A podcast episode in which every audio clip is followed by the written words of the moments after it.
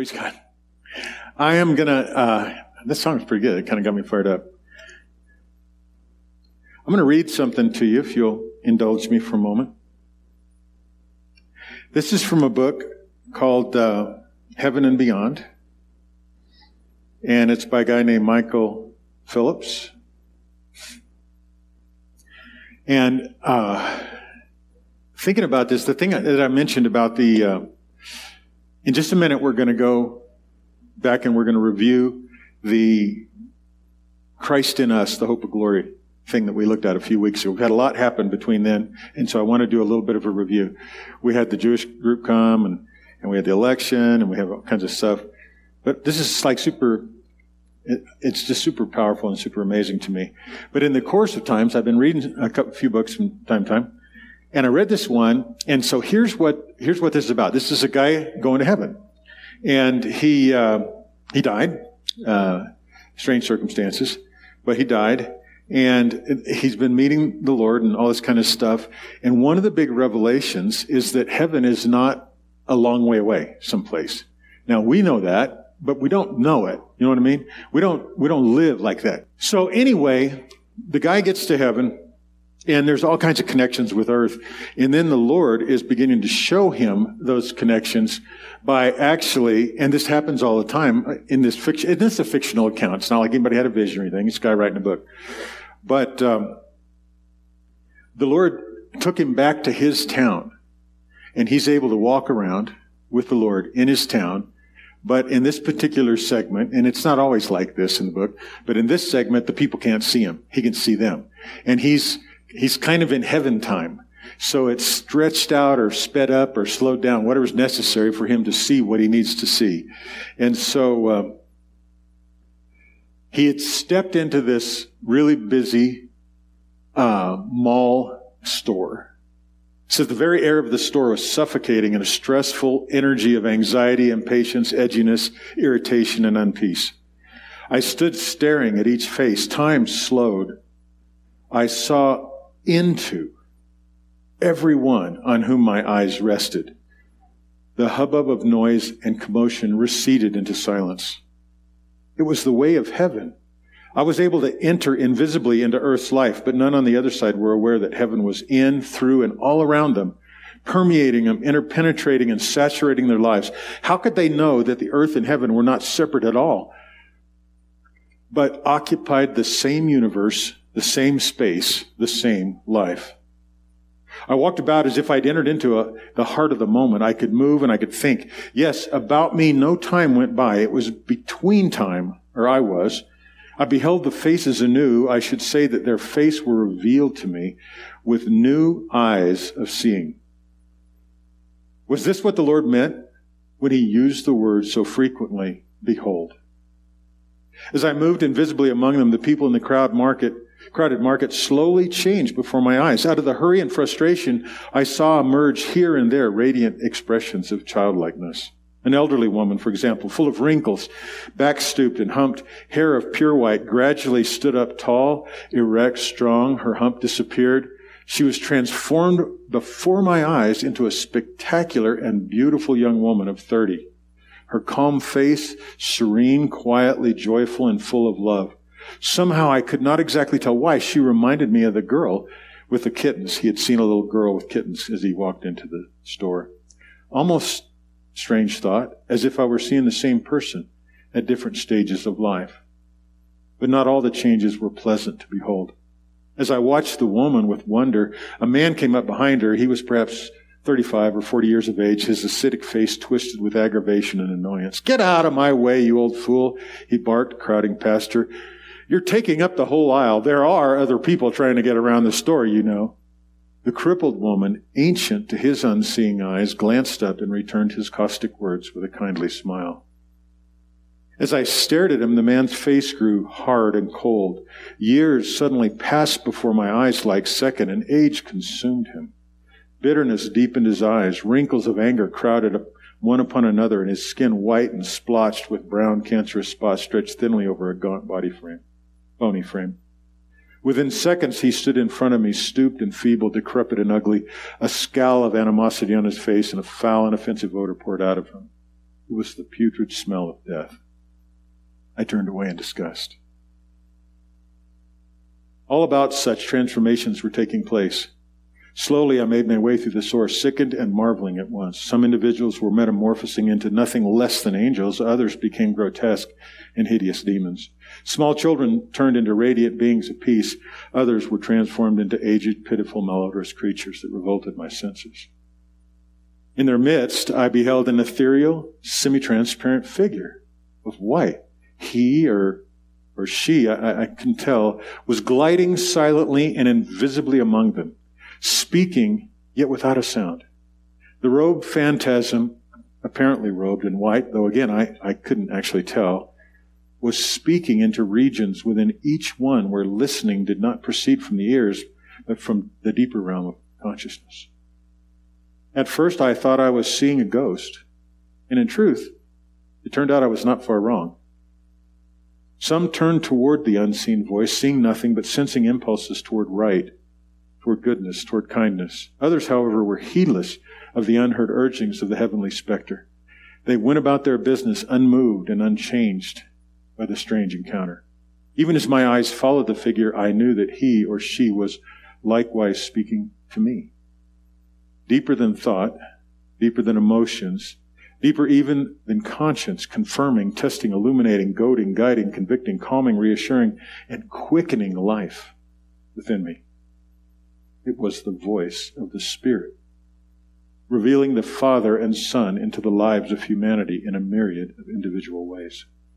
I knew that same Spirit had been within me, speaking and illuminating truth throughout my life, pricking my conscience towards right, goading and impelling me, as all men and all women and all children toward righteousness and toward the divine fatherhood.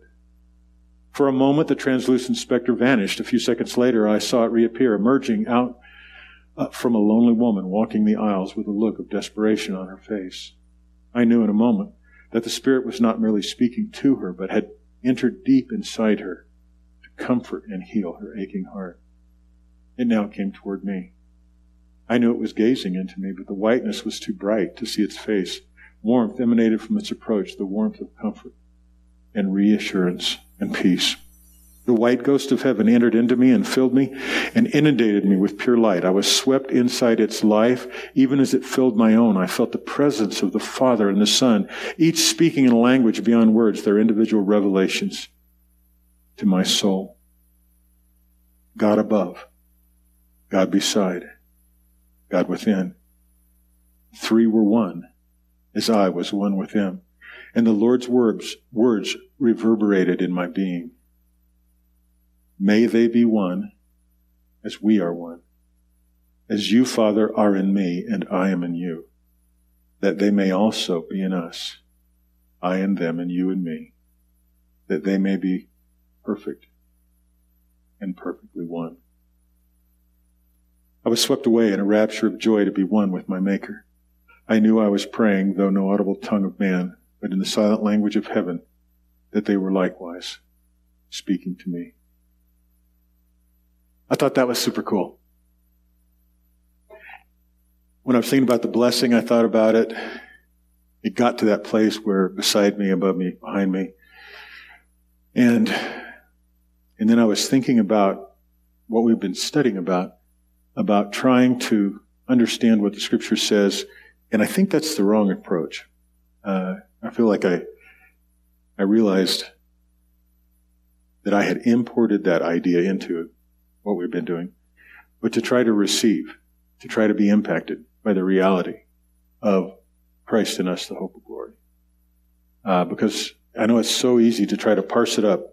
So I want to review what the scripture says about it, and then I want to do my best to just touch base with you and, and let's talk about it. So if you, if you got, if you got ways to think, talk, we got a mic and I'm totally into it. So this is week three. If you remember the first week we looked at uh, what Paul said, we'll review that about when it pleased the Father to reveal Christ in me. And then, then we went on and looked at, at the propensity that God had to work inside people. I don't know if you remember that, but we'll get to that. So, our challenge and our goal is to see as the Father sees. That's why I, I was just, actually, when I was re- when I read that the first time, I started bawling. I was like all snotty and teary because it just seemed so real. And tonight I was just thinking, as we were singing this song, that that's why heaven has to be more real than our image of it. It has to be. Otherwise, we wouldn't, there would be nothing to have an image from. There'd be nothing to tell a story about if it wasn't real. Substance of it. Our challenge and goal is seeing the Father as the Father sees. Christ revealed in us and us revealed in Jesus. Now, neither one of those has ever been a mystery to God. They're only, it's only been a mystery to us. The mystery which was hidden in long times past and, and has now been revealed is a mystery to us. But the Father never, his, his, his, his vision never wavered. His heart never thought that that might not be the case. So here's, here's where we started. But when God, who had set me apart even from my mother's womb, and called me through his grace, was pleased to reveal his son in me. And remember, I had those uh, big Greek uh, boxes full of stuff. Anyway, I just made the, the notes in blue. So just remind us. His son in me, en imoy, en, in, en, in. We'll see some other words, but in me. So that I might preach him, and it says among, but it's en tois ethnicene, in the Gentiles. Now, there's going to be a scripture we're going to come up on that's going to take away the challenge of trying to say, well, is it in or is it among? Is it in or is it among? So, don't worry. Here's the Colossians one. The mystery which has been hidden from the past ages and generations, but has now been manifest to his saints. Raise your hand if you're a saint. That means we know. It's been revealed to us. To whom God willed to make known what is the riches of the glory of this mystery among the Gentiles ein tois ethnesin. Same phrase exactly as to preach him among the Gentiles. Which is Christ in you, ein humin. Ein humin is you, plural. The hope of glory. We proclaim, I don't know, humin is, that humin is not plural actually. That means you, singular. Christ in you, the hope of glory. We proclaim him admonishing every man and teaching every man with all wisdom so that we may present every man complete in Christ. So that's the starting point where we're confronted with the fact that the mystery that's being revealed is not a story about Christ, but the story of Christ in us. Jesus says that we will know the mystery of the gospel, Christ in us. Him in us, and us in him. Now, this is the verse that solved the dilemma that I had of trying to be super anal and say, well, is it in or is it with or is it among? Okay. John 14, 16 through 19. I will ask the Father and he will give you another helper that's talking about the Holy Spirit, of course. That he may be with you forever. That is the Spirit of truth, whom the world cannot receive because it does not see him or know him, but you know him because he abides with you. That phrase is para humin and will be in you ein humin. The same thing Paul said when he said ein humin. Okay? So, now what we have, and that's, that's the reason I wanted to read you that little vision of the Holy Spirit moving around in that store from heaven's perspective. First at one moment with someone, in the next moment passing into them to reveal something, to speak something. And then with another, and then in one, and then into, you know, like that kind of thing. So the job's been established and the access has been created and declared and revealed from the moment that Jesus said, wait for the promise of the Father, because that's what here. So wait for the promise of the Father. He is, abides with you around here and among us and in you. Okay? Now, I don't know exactly how to explain that, but when this guy wrote the fictional account of it, it seemed like it made a lot of sense. I mean, he's a spirit. We have a spirit. And so in and out. It's not the issue. But it, it doesn't mean it's not real. It doesn't mean that it isn't happening right this second. In this room and in rooms all over the place.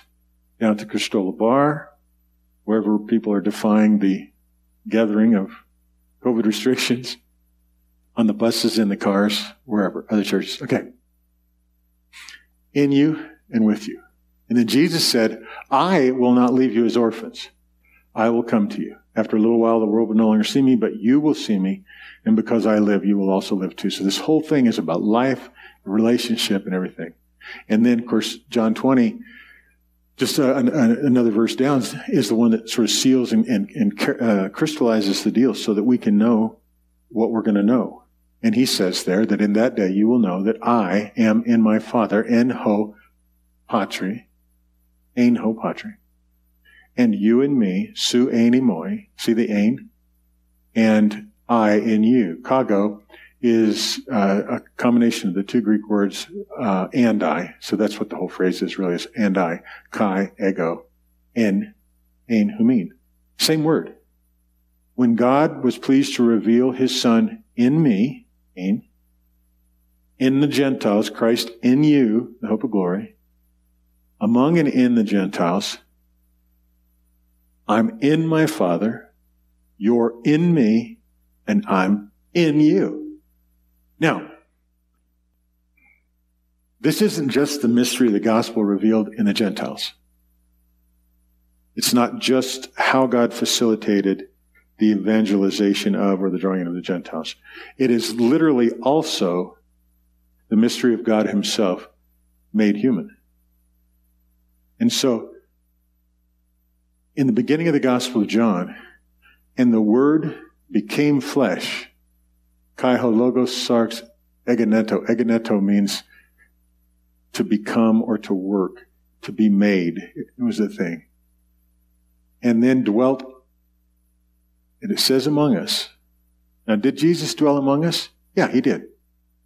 And this is, this is why he was fulfilling this, the, the same function that the Spirit was. Remember, he, he said, we'll see it in a verse in a minute.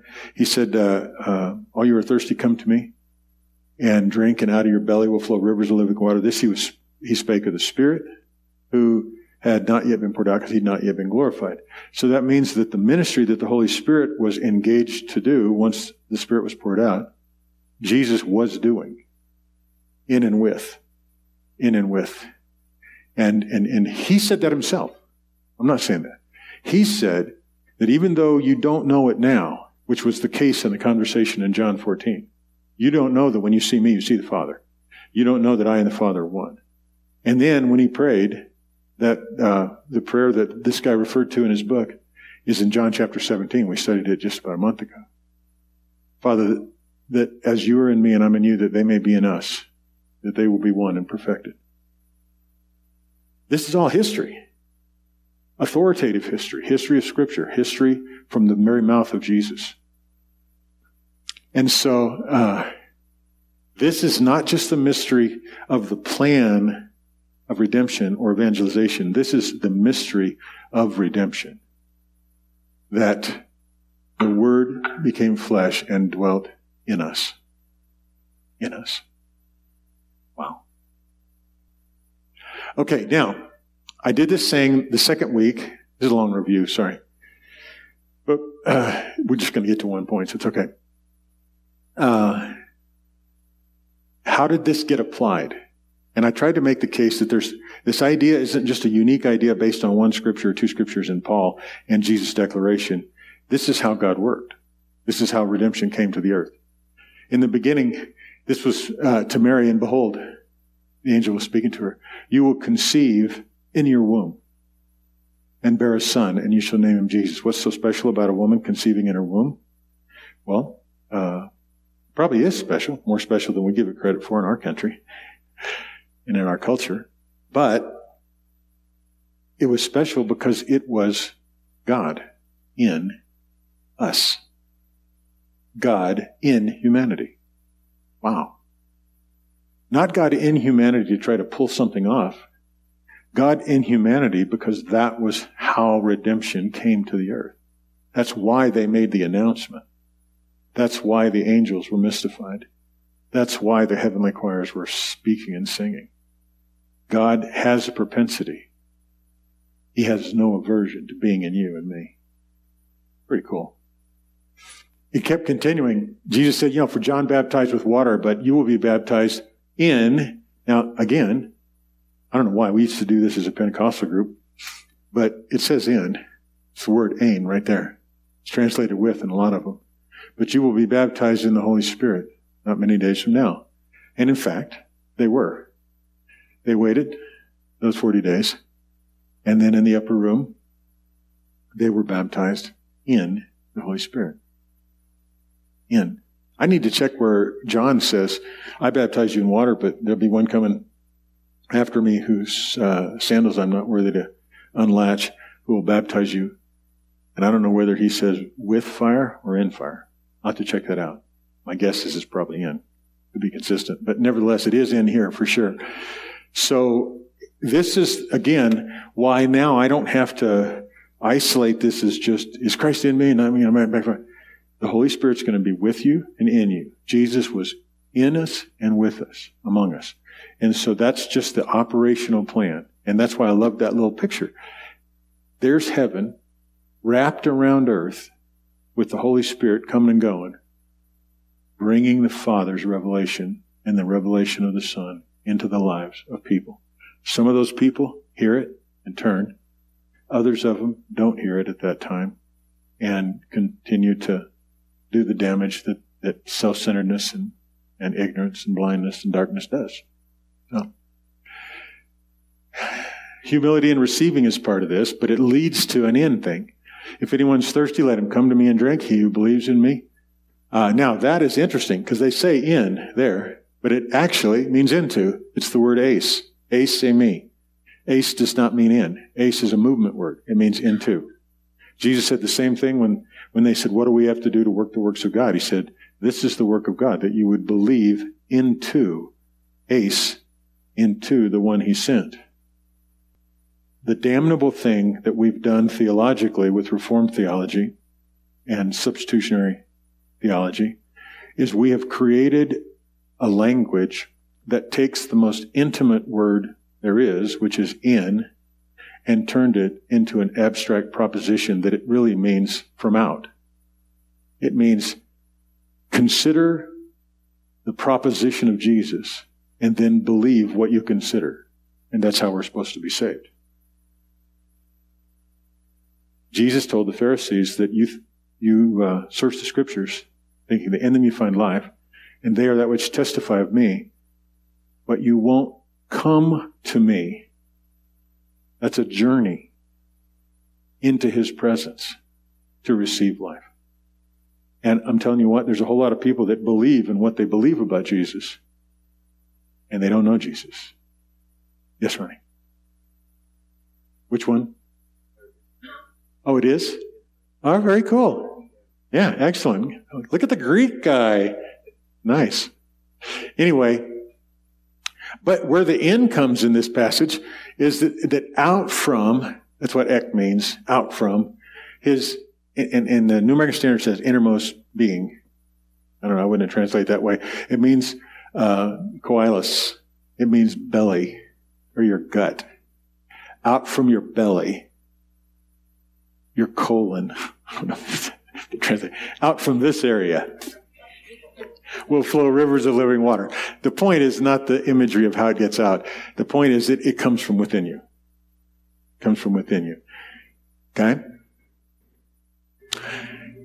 I also pointed out that in the last of things, God's still dealing in us. So this is the new heaven and the new earth. I saw no temple in it, en aute, in it, the New Jerusalem or the bride, the Lamb. For the Lord God, the Almighty, and the Lamb are its temple. And where are they? There will be no longer any curse, and the throne of God and of the Lamb will be en aute, same word. There's no temple in aute, but they're en aute. The throne of God and the Lamb are in and his bondservants will serve him, and they will see his face, and his name will be on their foreheads. And there will no longer be any night, and they will not have need of the light of the lamp nor the light of the sun, because the Lord will illumine them, meaning the, the servants who will serve him, and they will reign forever and ever. Why is the Holy Spirit not mentioned as being in the city? Right, because Jesus said, the Father will send you another helper who will be with you and in you forever. They will reign forever and ever. The Holy Spirit is in those that are that city. Isn't that cool? In. It's in from start to finish. Redemption started in reinvaded earth. In. Adam became a living being because the breath of God was breathed in him, not on him.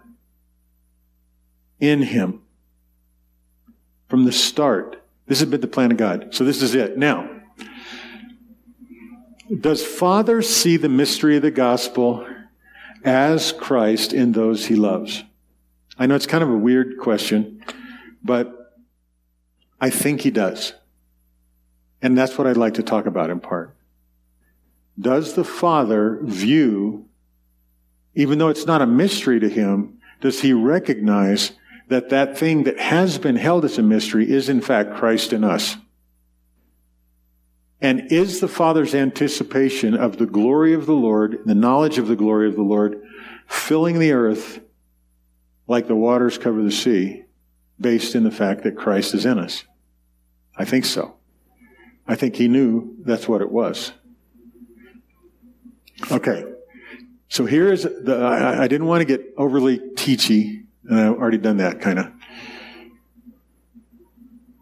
Paul says in 2 Corinthians chapter 5, the love of the anointed constrains us, having reached this judgment, that one died on behalf of all, all then have died. Now I don't have time to go into Greek on that, but the, the best way to think about that translation is just what it says. Christ died for all, Therefore, all died. And Paul says, after considering everything that's been revealed to me and to us, we have come to the judgment that because Christ died for all, all died. As a result of that, from now on, we know no one according to the flesh. No one according to the flesh. And then he went on to emphasize it by saying, We even knew Christ according to flesh one time, but we don't know no anymore. We don't know one according to flesh. And then the, the declaration of the message, okay, God was in the anointed reconciling the cosmos to himself, not accounting their trespasses to them.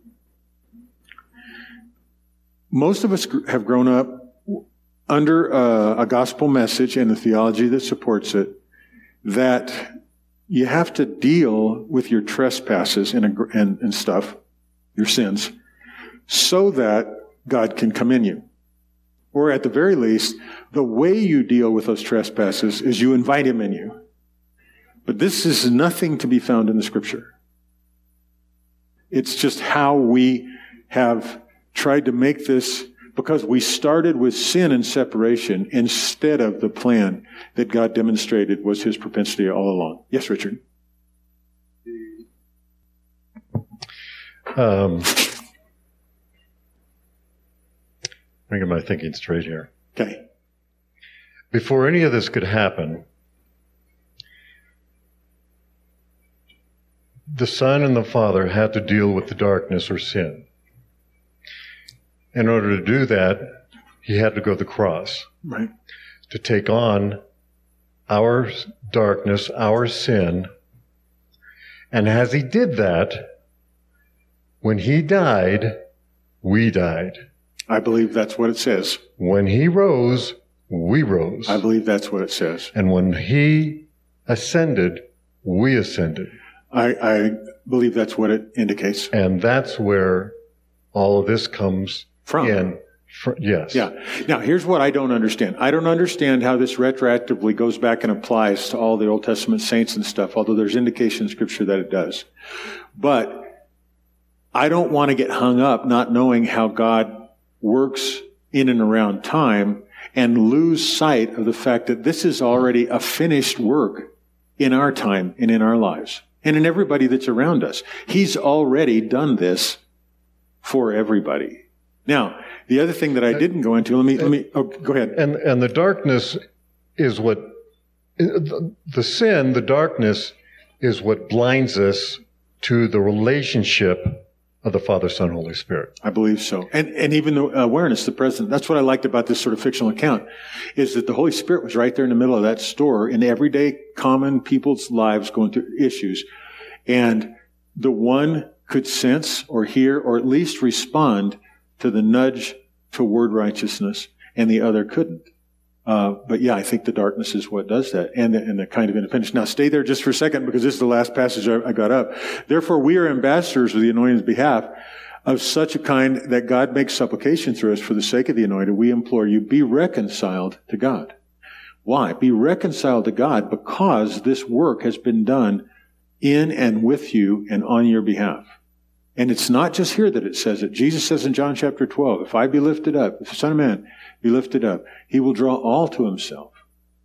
Uh, Paul says that God has transferred you from the domain of darkness to the kingdom of the Son of his love. The domain of darkness. Now, there's still blindness, there's still uh, alienation and engagement in evil deeds, Paul says in Colossians. But the work that all this is based on is a work that was conceived before the foundation of the world by God, and, and the Son was engaged to, to do this for us and to draw us into Himself. I really believe so, because look what it says. For our sake, He made the one who knew no sin into sin. This is why it's understandable, but foolish to let sin be the driving issue of redemption. Sin is required. I love the way Dan Mohler said it. Uh,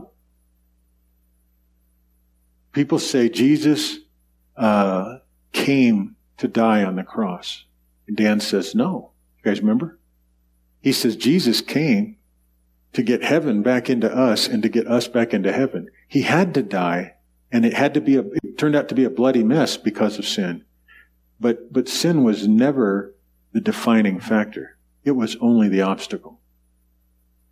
The defining factor was the love of Father restoring and reconciling his children. And that the, uh, in uh, Gospel of John, first chapter, the light of men is what that, is what the Holy Spirit is working on to bring that light further yeah. out so that we can understand who we are and where we came from. I think so. And I think the reason it seemed hard for me at first is I was trying to parse it up into a role that Jesus played, a role the Holy Spirit played, not realizing that the very life of Jesus, the very light that he was, that life became the light of men. And that's what enlightens. So what the Holy Spirit brings when he's doing this or she's doing this in and with thing is literally the light of, of Jesus, the life of Jesus, the Word of the Father.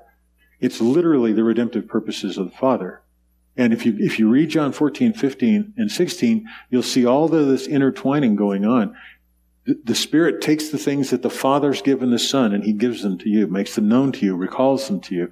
It's a work in our mind. It's a work in our heart. It's a work around us in our life and circumstances. And so, um, that's why I feel like this consideration is so important and that we need to try to embrace it without turning it into a doctrine that we have to categorize and understand every aspect about. Now, I'm not saying, uh, I think there's tons of evidence for it in Scripture. And I think it's, it's a perfectly legitimate way to study the Scripture and to grow by saying, Lord, help me understand the significance between ain and ace, between ain and the other word that means among or with. Para, there's another word that, that para means with. And para is beautiful, like paraclete, you know, the one who walks alongside you. Uh, so it's not that any of these are better than the other. It's just that the Spirit of God takes the time, just like when we did the study about cosmos. Jesus didn't come to judge the cosmos. He came to save the cosmos. And the cosmos is pretty much everything that's created. That would be including, and a demonstration of the salvation of the cosmos is the new heaven and the new earth. It is the bride coming down from heaven. This is what we're engaged in right now. Right now. Will we see the mystery of the gospel? as Christ in those he loves? Now, I, I, I worked on that question deliberately because I think it's easy to answer yes. I'm sure that, that, I'm sure there's something, the light that Richard talked about that, that he gleaned from the prologue of John, first chapter, or Paul's testimony that what happened to him on the Damascus Road was not a, not a revelation of Jesus, it was a revelation of Jesus being in him. And when we think back to our own lives, Jesus did not speak to us from outside, most of us when we came to him. He spoke to us from the inside. We might have heard a message from the outside, but I heard a message from the outside several times before the one on the inside exploded and I had to respond. And so that work is going on inside. And to distinguish between whether it's Jesus or the Holy Spirit doesn't make any sense anymore or difference to me because Jesus said, this is the work, uh, uh that you would believe into the one he sent. But then in John 14, 15, 16, he said, the Father's going to send the Spirit. Then he said, I'm going to send the Spirit. And he says, then the Spirit's going to be given to you and, and, um, he's going to be in you and with you forever. And the very next line is, I won't leave you as an orphan. I'll come to you. Jesus has come to us by his Spirit. His Spirit was poured out, the prophet Joel said, on all flesh. That means that what Jesus did. And then the other thing, I think it's in John 20, I'm not sure, 19 or 20. It, uh, it, it's somewhere.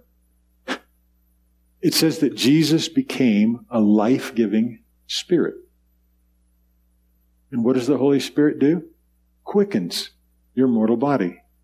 So this Trinity thing, I, I, I have no problem uh, thinking of Jesus as Jesus and Father as Father and Spirit as Spirit and them as God.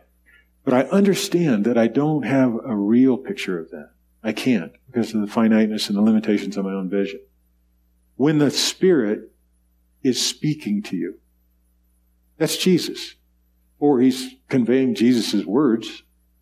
Just like Jesus said, these words are not my own. They're the Father doing his work, not his words, in you, in me. This is, so what I want us to do, and the mic's open if we want to need to talk about or ask questions or whatever. What I want us to do is realize that we don't have to parse this out and make a doctrinal statement about it. We have to figure out, and this is only a start, we have to figure out a way to, to ask and answer a question, or ask a question that elicits an answer. Do I believe that the Holy Spirit is at work on the earth in and with the lives of people everywhere. I personally can say yes to that without any further argument. Because if the Holy Spirit wasn't at least with them, how would they ever stand a chance of responding to the message of the gospel? Because it would be foolishness to them. But because he's been poured out, plus there's all kinds of biblical instances where Cornelius uh, was was driven by something. I don't think it was the devil, and I don't think it was Mars or Juno or any of the Roman gods. That had to be the Holy Spirit. And there's an indication in the gospel that when Jesus died and rose again, he broke the back of principalities and powers that were the ruling authorities keeping people in blindness and in bondage in the kingdom of darkness. And um, he's called the Savior of all. He's called uh, I mean, the intentions of God are wrapped around us. In First, uh, Second Timothy chapter two, verse four, it, it says, uh, "God who wants all men to be saved and come to a knowledge of truth."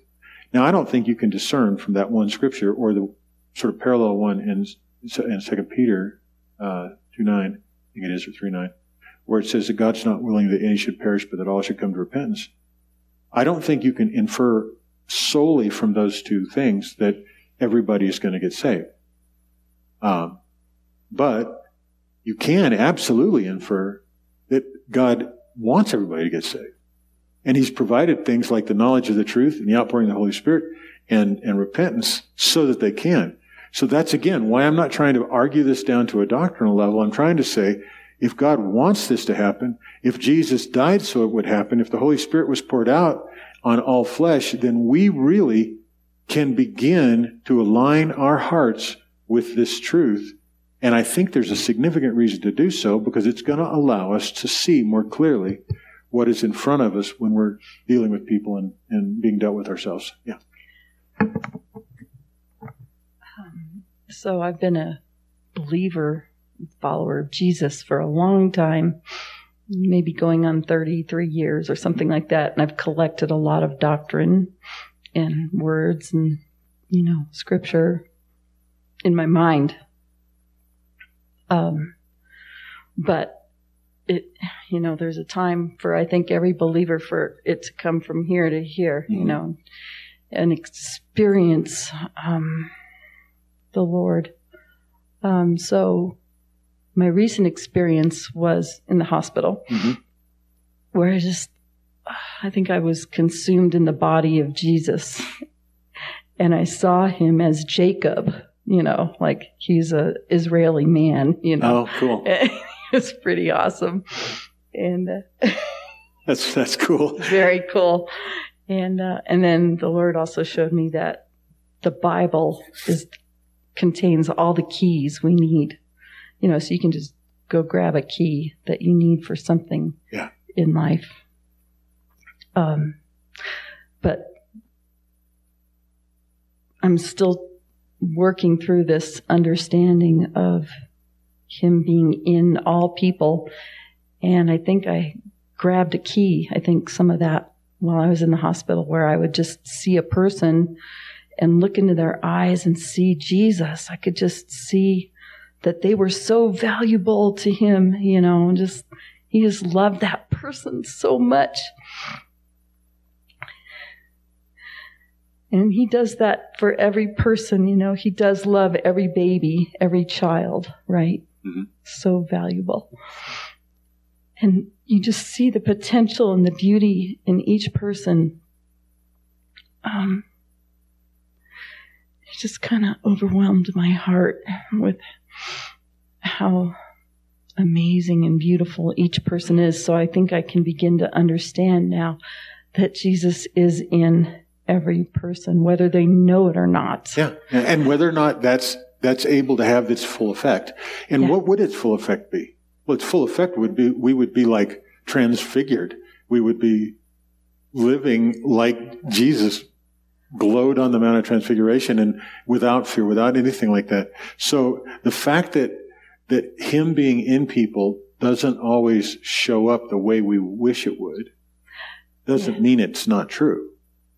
We need to look elsewhere. We can't just look at somebody and judge. And that's why Paul, though, Paul did that in that earlier verse. Let me see if I can go back to it real fast.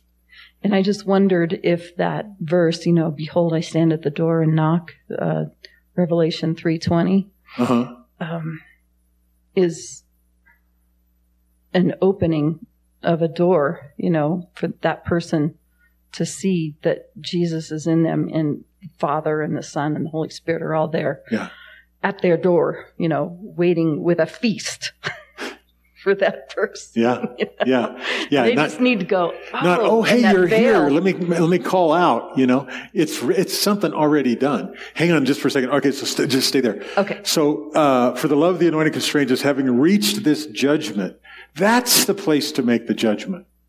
That's the place to engage your analysis. That because Christ died for all, all died.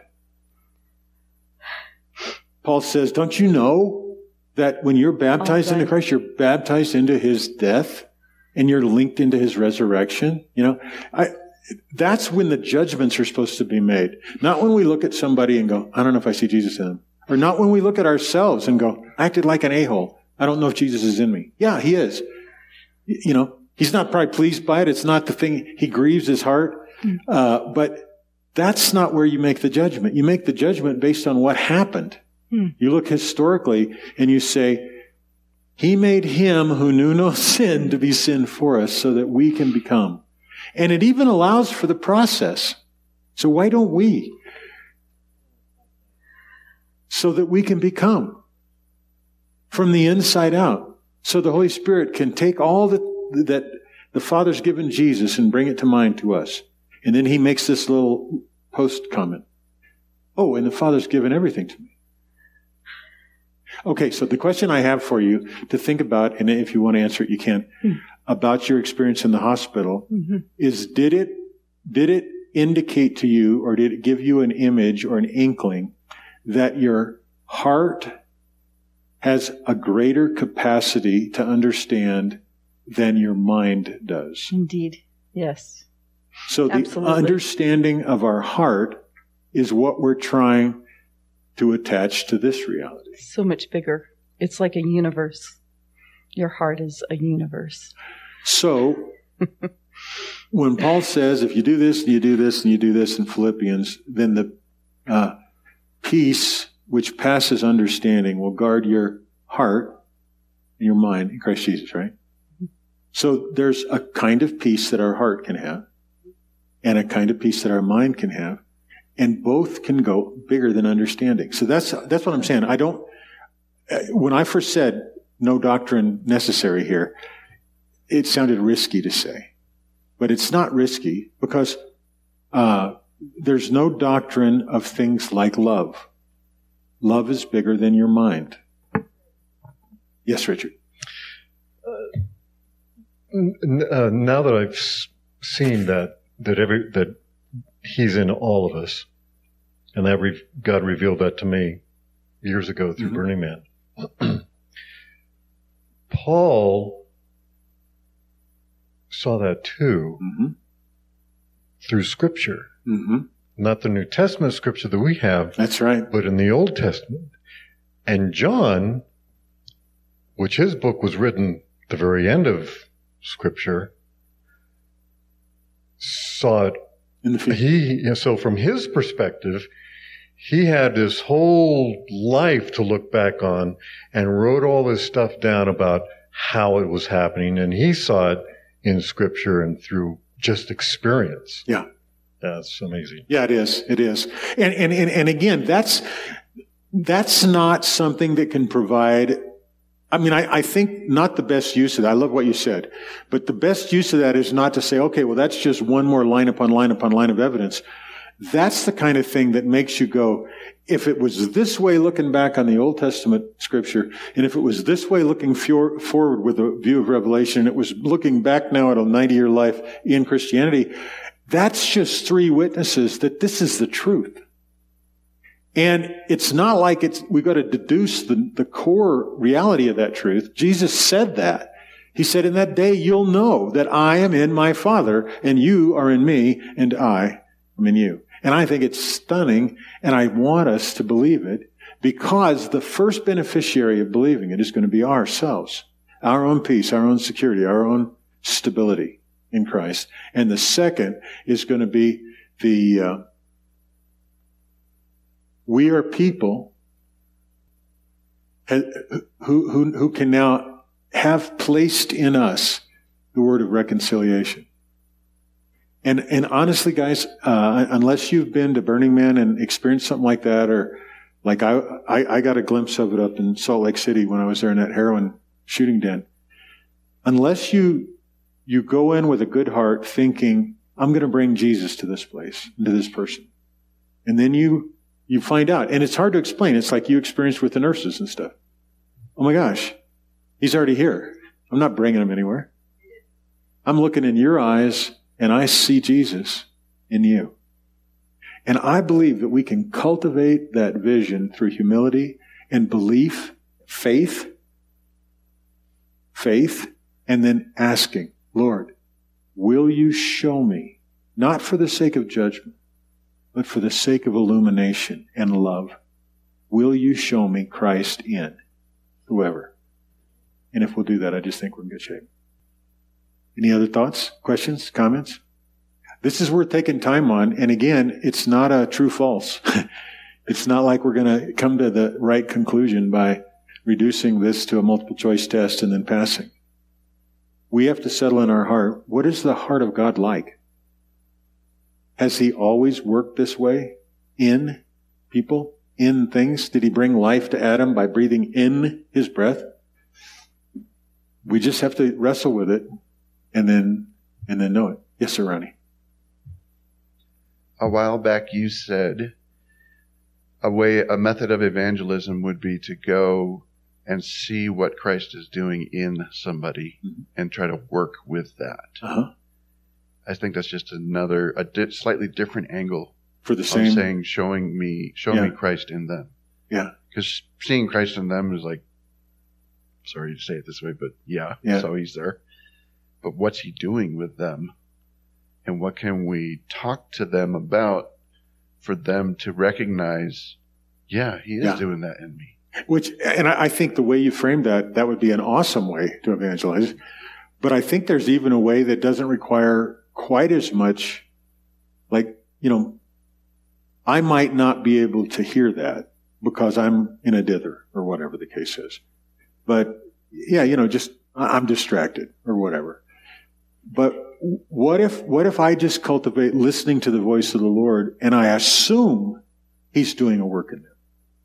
And then when I'm there, available to just to be available without having a specific direction, I can all of a sudden hear his voice.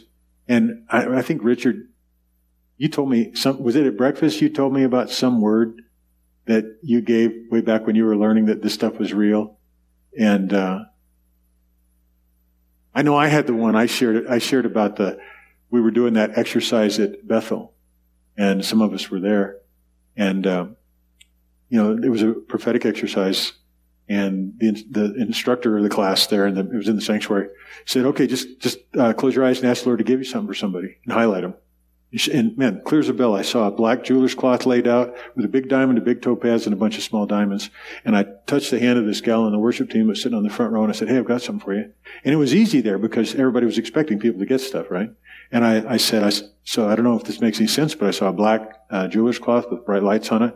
There was a big diamond, a big topaz, and a bunch of small diamonds. She goes, oh my gosh, you got to stop, stop. She runs up on platform and she gets her fiance off the platform and drags him down. She says, you got to hear this. You got to hear this. I told you so. I told you so. And uh, I told the thing, and he goes, wow, wow. Come to find out, they were engaged. Her birthstone was diamond. His was topaz. And he was having real misgivings about not feeling like he was going to be accepted and acceptable to her family. And so that picture of diamond, little diamonds surrounding it and the topaz, you know, simple stuff. I had no idea. All I'm saying is I love and I believe what, what, the way you framed it. But even if it doesn't have all that kind of detail right at first, we can just assume because of the nature of God and what Jesus has promised that he's working in people. The assuming part of it is now how I look at Scripture. Yeah. I assume that God loves me. And that's a huge change for me. Yeah, sure. Okay, sure. I assume that he loves me. So if I see something in scripture that doesn't seem to match up with that, yeah. I assume I'm not understanding it right. Those are legitimate Okay? assumptions. And yeah. that's and we, and we don't have to way- reject anything. We don't have to turn away from scripture or anything like Yeah, that. That's just that, that means I just then need to dig in more to figure out what I might have been, uh, been taught earlier or what I assume, what I incorrectly assumed Mhm. to try to come more in line with God loves me. absolutely. And so this assumption is we bring, I said I'd make it quick, didn't I? We bring our ideas She's got a to, to what we read, right? Yeah, And if we change our assumption or our very, our premise, then we see different things in scripture. right. I think if we change our assumption, we see different things in people too. In other words, if you assume that God's working in people's lives in from inside out, you're going to be more attuned to see the signs of that, the, the hints of that. Yeah, Tony. Uh, today I had a really interesting experience. Um, I was muscle testing somebody, and uh, she was really in a lot of pain, and so uh, getting frequencies and stuff for her pain. And at first, uh, I got real upset, you know, kind of tense. Like, is this is this working? Is what are, what are we doing? And the Holy Spirit was so gracious, and He said, "Don't you think I love her?" Oh, wow. You know, don't, don't you think I want what's best for her? Yeah. And through a series, he said, I want you to go here and look at this page, and I want you to get that frequency, and I want you to do this. And uh, But loving and wanting the best set the Yes. context. set the context for me to relax, for not uh, for me to perform, for me to be able to yield to Him and say, "Yeah, I, yeah, you do." And so, what have you got for her? What What is your purpose for her? Changes the, fra- reframes It- the whole conversation, the whole question. It, yeah. it reframed my performance. It reframed me having to have an outcome. It reframed all of that Yeah. because I could actually just sit and relax and say, "So, what do you want to do?" And so he showed me, and it really turned out very well. Her, That's cool. yeah, her pain came down from a ten to a two, Wow. That's good. just I think we're going to get into healing and see this a lot. Yes. Uh, it's the same thing. Like we're making some good assumptions about healing. We're assuming that God wants people healed. But I don't know if we assume that He is currently working in them to be healed or is present in them to be healed. And so it, it means rethinking some of the things like, you know, is there something blocking it? Is there unforgiveness? These kind of things. Uh, it, it's just a different way to think and live rather than trying to manufacture all of my faith based around my own priestly believership or authority or something like that. I'm in this with you, Jesus, and I know you love them and you're doing a work in them. I, I don't exactly know what it is, and I don't know where on the journey of that work my intersection with their life is, but if you'll show me, or if you'll just give me a hint, a something, I'll go ahead and make the assumption and we'll see what happens. And I think that's how you see miracles happen. I have been recently under a lot of, I think, this idea that I need to go preach the gospel. It's almost this heavy thing. And I don't, I don't know what to do with that, but it feels like, it feels like an obligation kind of thing. And I refuse to get back under that Yeah. Because I have no fruit. But I know that there would be more fruit if I were to approach people with This, This understanding. understanding. Yeah, from this place. I agree. I would encourage you not to let that pressure come back, Yeah. but not to dismiss the desire to pop up whatever you're doing. I want to do it. Show me some people you're doing something in their life and let me do it with them Yeah. or do it with you. Yeah. So starting that, I don't, I don't know quite where to start from, but other than just maybe come back to that under or that experience I had of um, Jesus's love, Papa's love. You know, just he's just so enamored with each person. Mhm. Start there, and then. What are you saying, Lord? You know, what do you Yeah. want me to do? Yeah, I'm not at all Or saying what are that you doing? But this conversation is really helping Good, good, I'm lift glad. that. I'm not at all suggesting that because we can somehow know that God is already working in somebody's life, that we can take a passive role and not get out there and, and engage with them. But I do think we can engage with them. So, yeah, Richard. Uh, Janet, this might help you. When I, my experience from uh, Burning Man, before Burning Man, I felt like I had to go and get Jesus in the conversation. Um, after Burning Man, I realized he's already there. I don't need to bring Jesus. All I need to be is obedient to Christ and what he wants to do in this particular situation. So all I need to do, if it's just a touch or a speaking uh, encouragement or, or whatever it is, I know that God is already there working on them and working with them. So I'm just participating with him in whatever he's doing. And if it's the opportunity to share Jesus with them, then I can do that. It's, it's, it's more of listening to what God wants to do and it's just uh, walking in the That was what I was uh, Yeah. for. Just listen and look and, and trust that the Lord is going to let you see it. But it, it's already going on. That's the thing that this message is Amen. about. Yeah. One of the I, I I was listening to uh, Brad Jersak today, and he he made a statement. This is concerning penal substitution, Hmm. and he was talking to a um, Orthodox bishop, Eastern Orthodox bishop, and he asked him about penal substitution. He says, "Do you believe that?" He says, "Well, no, but I wanted your opinion." He says, "Well, that's that's the um, god of Moloch." And I go, wow. And I said, and, and so it just, it's there's another reason why that penal substitution thing is is not even valid. It's not in the ballpark yet. Yeah, it's just um, if you're going to offer your children up as sacrifice, as and and and also um, when they were doing that, offering children up to Molech, God said that was never in my mind, and I never told them to do that. Yeah. Yeah. And why would he do that to his own son? Amen. Yeah. May his favor be upon you and your family and your children to a thousand generations and their children and their children. That's who God is. And he's, he's working. So redemption is already working in the world, in the person of the Holy Spirit, in people. And Jesus is in them and the Father lives in them, he says, but they're also seated in the throne and Jesus is by his right hand and we're seated with him. I don't understand how it works. And I'm done trying to make uh, sufficient doctrinal expressions of them that, that I can persuade everybody. One of the things I'm trying to repent of is, is explaining things so many ways in an effort so that you cannot possibly misunderstand me. But about an infinite thing like this that is fundamentally spiritual at its core and, and requires God Almighty to pull it off, obviously I'm not going to be able to create a box that makes it easier to understand. But what it says is, in that day you'll know. And this is what I want us to do. I want us in varying ways and varying degrees, everybody here and everybody we touch at Joyland, and everybody that's here on Zoom, I want us to know, because we live in that day, I want us to know that Jesus is in his Father and that we're in him and he's in us.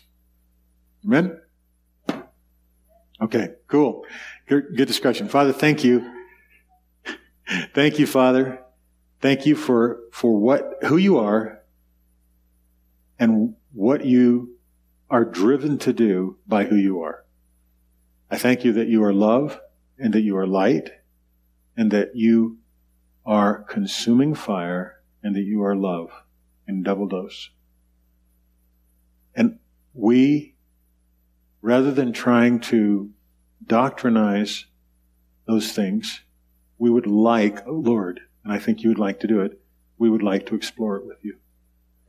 We would like to discover you in the world around us, in the people around us, and we would like to discover you in fresh and new ways in our own hearts.